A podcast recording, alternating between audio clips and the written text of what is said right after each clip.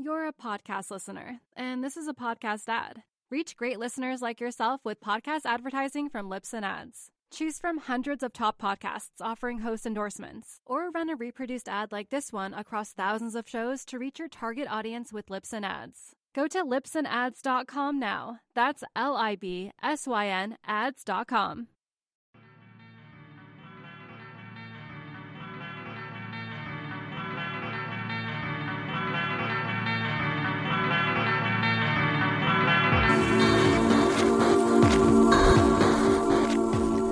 Welcome back to the show. David Scales here with a five minute recap of J Bay. These five minute contest recaps are brought to you by Fanatic.com, the fin subscription service that allows you to rent fins from Futures, FCS, Rainbow Finco, Channel Islands, Finess, Turbo Tunnel, all the well known fin companies. As well, as, as well as the little known companies. You can rent any fin they make through Fanatic.com for only 10 bucks a month. They mail them to your house. You keep them as long as you want and then mail them back. The envelopes and the postage are all provided, stamped, addressed, and all included for your $10 monthly fee. Also, if you find a set of fins you love, you can keep them and pay a better than retail price. If you have any size quiver, this thing is a no brainer. If you only have one board, switching out your fins will open up the opportunities with that one board. So everybody should be using fanatic.com. Use our promo code podcast and you'll get your first month free and then directly support this show. Fanatic.com, promo code podcast. Thanks. And now let's commence with the five minute recap of the men's event at J Bay. Start your watches now the 2018 Corona Open J Bay. Oh my. Occasionally, this happens for a WSL event where the grandest spectacle takes place in the periphery, not the actual surfing itself. Sometimes it's in a post heat interview, a la Bobby Martinez in New York. Sometimes it's the cancellation of an event, like the Margaret River event this year. Or sometimes it's something completely unexpected, like Mick Fanning's shark encounter at this exact event two years ago. Many of those events are spawned by nature. Some of them are great for business, like Mick's Shark Encounter, which undoubtedly has been viewed many more times than any competitively surfed wave in history, thus elevating Mick's personal brand and by association, the bravado of our sport at large. This year at J Bay, while there were actually two stoppages of the event due to a shark passing by, and there was fantastic surfing throughout the entire event, what will be most remembered was the sputtering and decried rollout of the Facebook Live platform as the sole home to view WSL events. The general viewing public and the surf media overwhelmingly revolted by not viewing the event, by writing incendiary articles, and by spewing their distaste all over social media, with the highest concentration of comments in the WSL's own posts. This transition, this deal with Facebook, was announced back in January and was expected to net the WSL $30 million over the next two years in return for exclusive viewing rights to their events. It was expected to transition immediately at the first event of this season. It didn't. Technical aspects of Facebook Live's platform were still being sorted out, and the WSL promised to not transition until the platform provided a better viewing experience than what they were currently providing. All of the same features, plus additional features. Well, in the interim, this past six months, Zuckerberg testified in front of the Senate and addressed Facebook's data mining and their potential collusion, knowing or unknowingly, with Russia and their social influence over the US presidential elections in 2016. Scintillating and scandalous stuff, and way beyond the scope of anything that the WSL could have imagined when they brokered the deal. I mention all of this because the public's backlash to the WSL's business decision to work with Facebook isn't just about curmudgeonly viewers resisting change, although I'm sure that is some of it. It's much more about a moral revolt.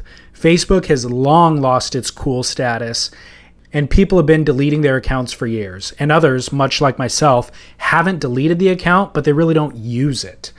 And so going into 2018, WSL aside, we had zero value attached to Facebook. But now, in light of Facebook's legal adjacent business practices, Facebook actually presents negative value in my life and the life of my peers.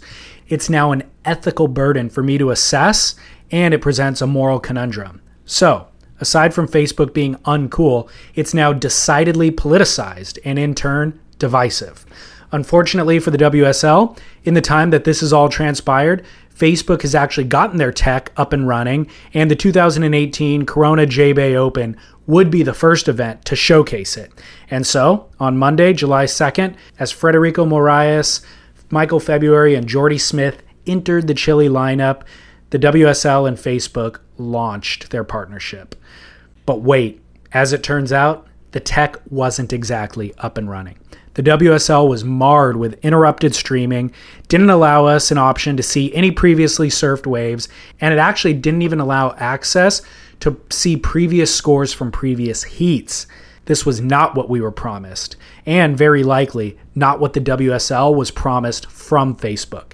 The stream itself and the functionality, the viewer's inability to access information and interact with the event was lower than what the WSL was providing without Facebook's assistance. And mind you, this Facebook transition was all orchestrated with the goal of accessing new viewers. Rather than trying to compel a sport minded, non surfing public to type worldsurfleague.com into their URL and then mark their calendar for an upcoming event and then monitor a swell forecast to anticipate whether the event would actually run when it was scheduled or not. All of this a very tall task.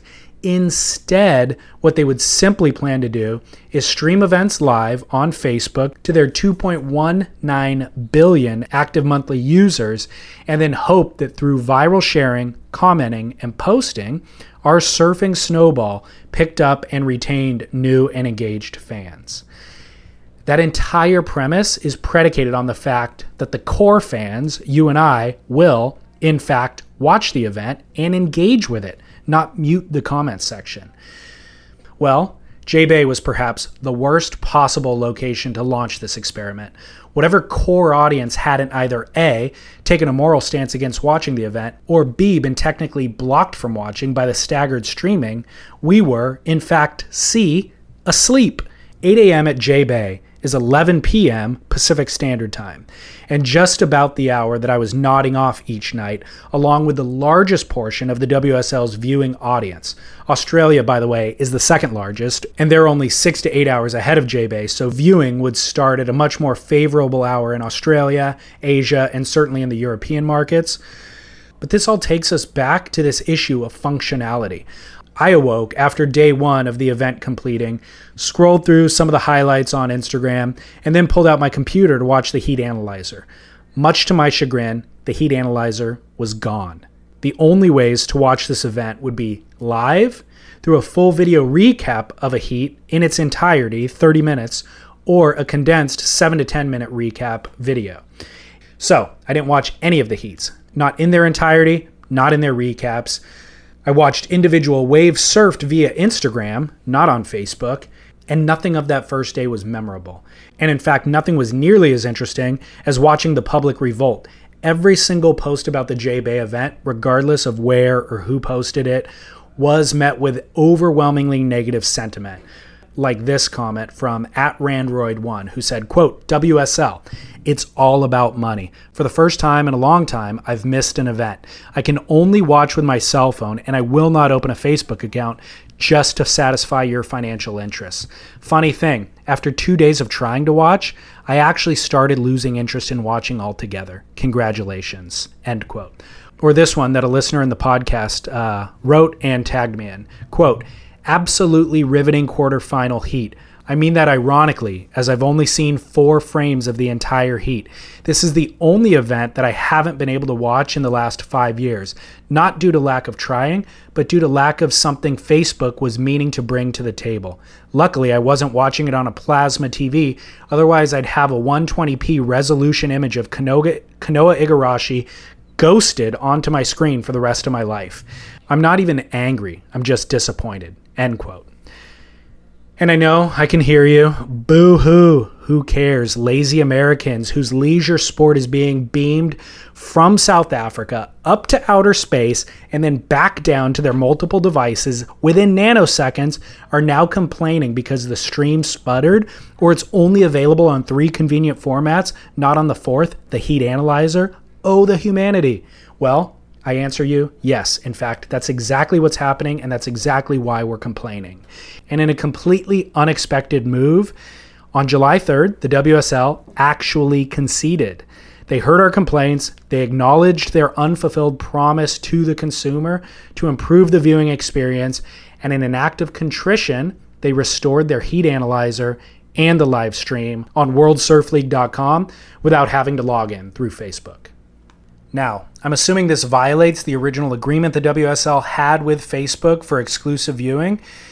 The originally anticipated $15 million a year for two years was launched six months late, didn't deliver what was promised, and is now a fractured version of the entire premise that the deal was built on. So, is this consumer distress worth anything less than $15 million a year to the WSL?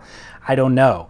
Will the WSL even be able to deliver their original core audience that they promised to Facebook? And now that the WSL has retracted exclusivity, will they even be able to execute their original goal of growth beyond the core audience? Seemingly, the only competitive surf fans who didn't care about any of this Facebook kerfuffle were those actually competing in the Corona Open J Bay. And thanks to the restoration of our beloved heat analyzer, I was able to watch that drama unfold at my own pace. The three key storylines that we've been following throughout this season provided new and important updates. Kelly returned from injury, the title race shifted dramatically, as did the Rookie of the Year race. There were two additional storylines. Joel Parkinson announced that he'd be retiring at the end of this season after Pipeline. Congrats, Joel and within a few hours, Kelly out headlined him by announcing that he too would be retiring, but at the end of the 2019 season. Classic Kelly. I'm reserving congratulations for you, by the way, Kelly. Firstly, because you stepped on Joel's moment, and secondly, because we've gone through this before with you.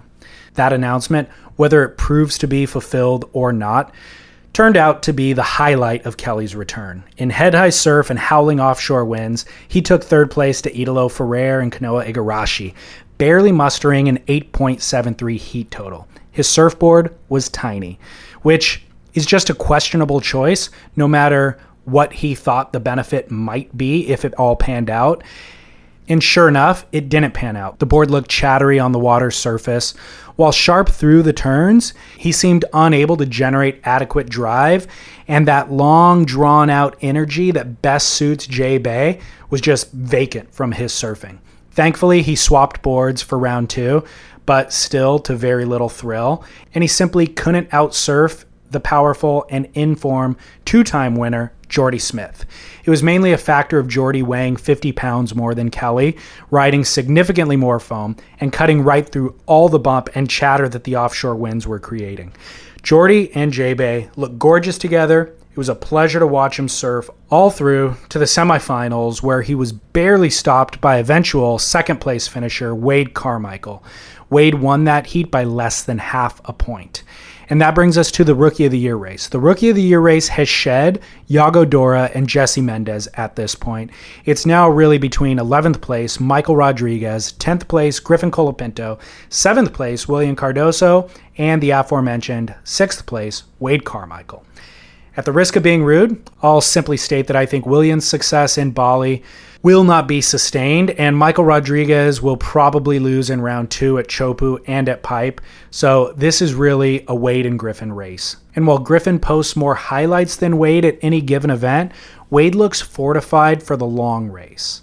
I'd previously bet that Griffin would do better than Wade in the beach breaks of Europe, but Wade surprised us all when he finaled in Rio. So I suppose anything is possible. And interestingly, they both seem to be liked by just about everybody on tour, and the entire viewing public is rooting for both. Griff, because of his boyish naivete and savant level talent, Wade for his undying work ethic and textbook fundamentals. Right now, I really don't care who wins. I'm psyched to have them both showing not only their potential, but the potential that they'll be around for years to come. Wade Carmichael leapt forward eight spots with this second place finish. He's now in world title contention at sixth place. Previous number one, Julian Wilson, made the quarterfinals, but really kind of unimpressively, scoring sixes and sevens, looking confident and capable throughout the event, but kind of unimpassioned. He leaves South Africa in second place. Italo's round two loss probably has nothing to do with his new bleached blonde hair, but I didn't ask any of the judges. It's likely much more a reflection of his lack of experience at J Bay. It seemed to be an issue of wave selection. He surfed well, and he surfs so well in general that he can often win heats by surfing marginal waves, but that's rarely the case at J Bay. His selected waves simply didn't offer the opportunity, the pacing, nor the length of ride that heat winners benefit from. This 25th place finish will likely be a throwaway for him at the end of the season, but it still stings, and it interrupts the momentum of his backhand reputation that he established at Bells. He drops one position from third to fourth, but he still presents a big threat for the world title as we move from Chopu and into the beach breaks of Europe. He swapped spots with Gabriel Medina, now third, who surfs so competently and has set such a high standard during past performances that his current surfing actually translates as subdued. Upon deeper inspection, though, it's really flawless. His fundamentals, his pacing, his timing, perhaps he's less radical than he once was, but it's hard to find fault in his surfing at any venue. Yet he has trouble pushing his scores beyond that eight point mark. He'll be a huge threat at Chopu and at Pipe, where we can expect the rest of the top 10, save Julian Wilson, to falter. So that's where Gabriel should thrive. Those exact barreling left handers will also present the greatest test for current number one, Filipe Toledo. This win over Wade Carmichael is the second consecutive for Filipe at J Bay, a feat previously only accomplished by Jake Paterson and Jordy Smith. Filipe and Kanoa, who was actually the second best surfer in this event and lost to Filipe in the semifinals, Filipe and Kanoa were the only two surfers throughout the event who consistently incorporated aerials into their repertoire, and not just as a single highlight maneuver, but as maneuvers incorporated into the speed, power, and flow of the ride. Although often kind of as an exclamation point for the finish, these airs are not at the expense of rail surfing. Both Filipe and Kanoa showcased plenty of rail surfing, albeit not with the same power of some of their larger competitors, but they'd offer plenty of rail surfing, and then they'd offer the air on a section where any other turn would have been just a repetition of a turn that they had previously completed earlier in the ride. So the airs were not only radical, but they fulfilled the judges' criteria for variety in maneuvers. And this radical agility was highlighted most profoundly during Filipe's very close final with Wade Carmichael. The waves were still head high, but less favorable winds created more than just bumps in the lineup. There was these big chops, kind of big lumps of water that provided moguls throughout each wave. Wade posted a very kind of respectable 7.33 and an 8.0 with his predictable yet timeless power surfing combos. Filipe, by contrast, would power belt sections when it was required, but then he'd release the fins and spin through sections that Wade might have just banked off of. Wade did a lengthy floater across a section that I imagine Filipe would have done a 360 air over and across and continued into multiple other turns. On the final turn of Wade's biggest scoring ride, he smashed an oncoming section hard disengaged from the wave's face, and then came down and stomped a free fall landing. It was rad to see him disconnect from the wave for a second, but it also highlighted that seeing him land something weightless is a rarity, and his fins never actually got free above the lip. There was 20 minutes left in the heat at this point, and Filipe was still in first place without yet even posting what would be his highest scoring wave of the heat in 8.3. He ended up bettering his first place position with that wave with nine minutes left, opening with a fast power gouge, going into two banking floaters, a drawn out carve, and then a completely controlled yet jazzy, fins free, lip smashing slide. With this win, he switches spots with Julian Wilson from second into first. He'll be wearing the yellow Jeep Leaders jersey in Tahiti and very likely praying for small swell. Sorry, Filipe, but feel free to prove me wrong. I will see you, the listener, next, likely in the comments section on the Facebook stream as we watch Chopu on August 10th. Do me a favor, don't send me a friend request. I only use Facebook to watch pro surfing and to see my parents' vacation photos. Thanks, see you there.